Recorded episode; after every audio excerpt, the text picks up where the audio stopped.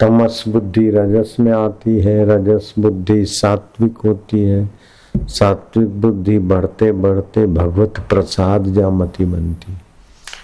भगवत प्रसाद जामती बनते बनते भगवत सुखदा भगवत प्रेरणा आदि दिव्य सत्गुणों से संपन्न हो जाती। फिर ऐसे करते करते तत्व प्रसाद जा बुद्धि बनती रित माना परमात्मा में विश्रांति पाई हुई बुद्धि। रितम भरा प्रज्ञा बन जाती। बस उसका पूर्ण काम हो गया। संसार की विद्याएँ पढ़ पढ़ के तो आदमी विक्षिप्त हो जाता है और भूल भी जाता है।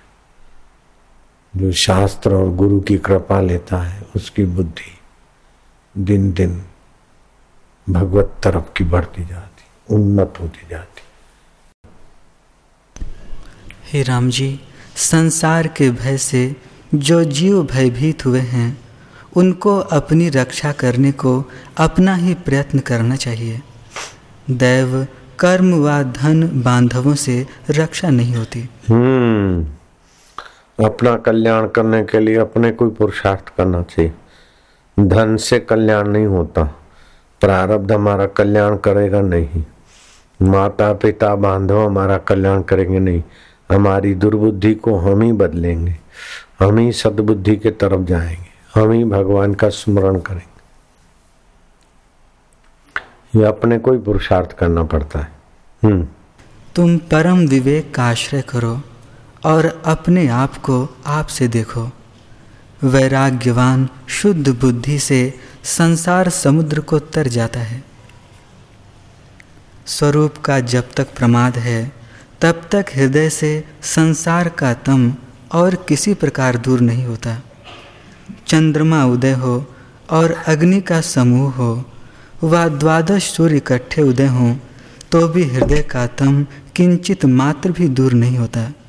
और जब स्वरूप को जानकर आत्मा में स्थित हो, तब हृदय का तम नष्ट हो जाएगा। जब तक आत्मपद का प्रमाद है और भोगों में मन तद्रूप है तब तक संसार समुद्र में बह जाओगे और दुखों का अंत न आवेगा। हे राम जी जो कुछ है वह देव ही देव है। तुम अपने आप से उदार होकर अपने आप आनंद से आनंदी हो।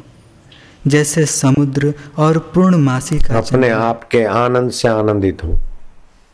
ये खा के मज़ा लें जाग के मज़ा लें भोग के मज़ा लें ये पतंगियों के नाई, पतंगिया दिए में मज़ा लेने जाता है। जल मरेगा। ऐसे जो दूसरों से मज़ा लेने जाता है ना, वो दुखी होगा। अपने आप से आनंदित हो।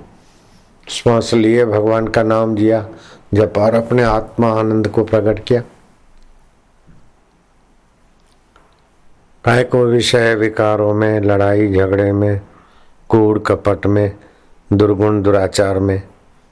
चार दिन की ज़िंदगी काय को खराब करना? अपने आप में आनंदित होना। अपने आप से तृप्त रहना।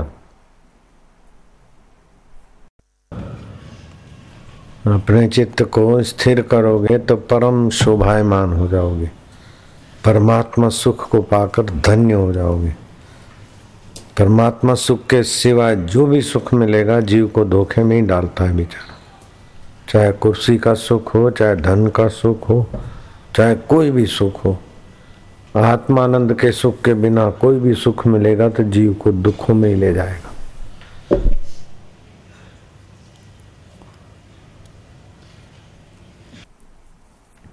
मछली समझती है कि कुंडे में जो फंसाए खाना, उसमें सुख मिलेगा।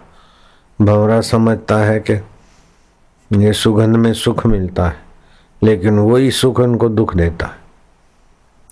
बाह्य सुख जो भी है, जीव को धीरे धीरे फंसा देते इसलिए आत्म सुख में तृप्त हो जाए, फिर बाह्य सुख तुमको फंसाएँगे नहीं। आसक्ति नहीं रहेगी। विकारों के बीच रहते हुए भी आप निर्विकारी नारायण के सुख में टिक गए तो बस हो गया। एक बार निर्विकारी नारायण के सुख में जग जाओ, फिर बाहर के सभी सुख मिलके भी आपको गिरा नहीं सकते। सभी सुख क्या है? पाँच ही तो सुख है। देखने का सुख, रूप अनेक, देखने का सुख एक। ऐसी सुगंधियाँ अनेक, लेकिन है तो गंध का ही सुख। ऐसे स्पर्श अनेक, फूलों का स्पर्श, बेटे का स्पर्श, पत्नी का स्पर्श, कोमल चीज़ों का स्पर्श। स्पर्श अनेक, लेकिन स्पर्श सुख तो एक हुआ। और सुख सबको यही आता है, एक ही जगह पे। चाहे नाक से लो, चाहे जीभ से लो, चाहे कान से लो, चाहे स्पर्श से लो, लेकिन सुख आता है हृदय में।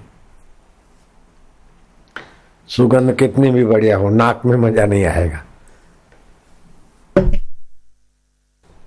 तो अपना आत्मर देवरस स्वरूप है। बस गुरु की कृपा और अपना थोड़ा तत्परता। हम्म। जिसकी तत्परता होती है ना तो गुरु कृपा मिल भी जाती। प्यास हो तो गुरु कृपा तो बाट देखती अपनी तरस हो। हाँ ऐसा ऐसे अनुभव होते कि महाराज, खाली चालीस दिन का अनुष्ठान करें। चालीस साल में जो नहीं मिला वो चालीस दिन में मिल सकता है। बिल्कुल पक्की बात। चालीस दिन का अनुष्ठान। जितना विवेक की कमी, उतना सूक्ष्म शरीर में राग ज़्यादा होता। स्थूल शरीर तो बेचारा निमित्त बनता है। राग, द्वेष, सूक्ष्म शरीर में। उपासना नहीं करते, उनका राग द्वेष नहीं मिटता। निष्काम कर्म नहीं करते तो राग द्वेष नहीं मिटता।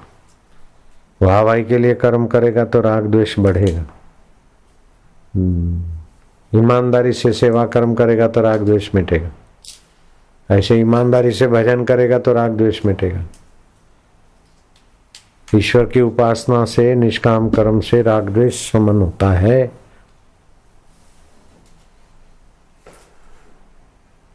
द्वेष जिसके हृदय में रहता है, उसी को सताता है। राग जिसके हृदय में रहता है, उसी को सताता है। और दूसरे को बाद में सताता है।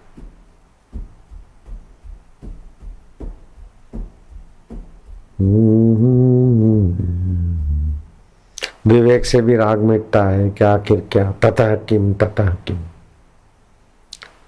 वासना और राग मिटाता जाए तो ईश्वर तो अपना आत्मा है, प्रकट हो जाए।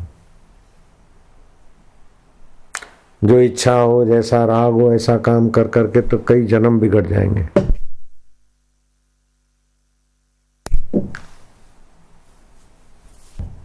आत्म शांति के आगे सुविधा का सुख कोई माना नहीं रखता।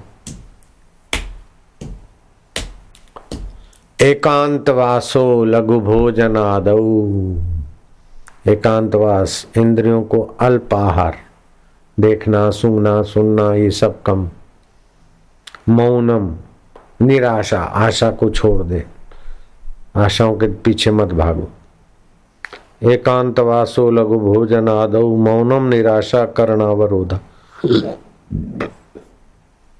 इससे चित्त के प्रसाद की, परमात्मा प्रसाद की प्राप्ति हो जाती। अभी तो मानते हैं भगवान कहीं होंगे। भगवान कहीं होगा, भविष्य में कहीं ऐसा करेंगे, तब सुखी होंगे। ये सुख के साधन जोड़ जोड़ के मर जाते सुख टिकता ही नहीं। चालीस दिन खाली करे तो सुख मिटे नहीं आए सब द्वार खुल जावे। बाहर से सुख अंदर भरो तो टिकेगा नहीं, और भीतर का सुख जागृत हो जाए तो मिटेगा नहीं। तू आप सुख सिंधु है, इसकी तुझे खबर नहीं। नारायण हरि नारायण हरि हरिओम हरि।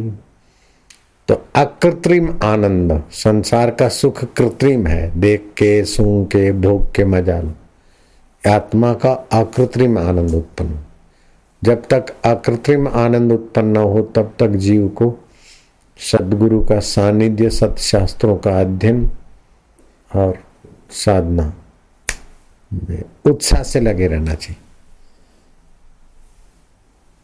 एक वर्ष जो लागी जाए तो क्या है पहुँची जाए बेटो?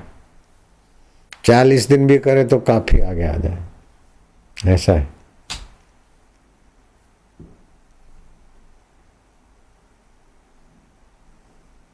लेकिन ईमानदारी होनी चाहिए। ये परेशानी है सच्चाई।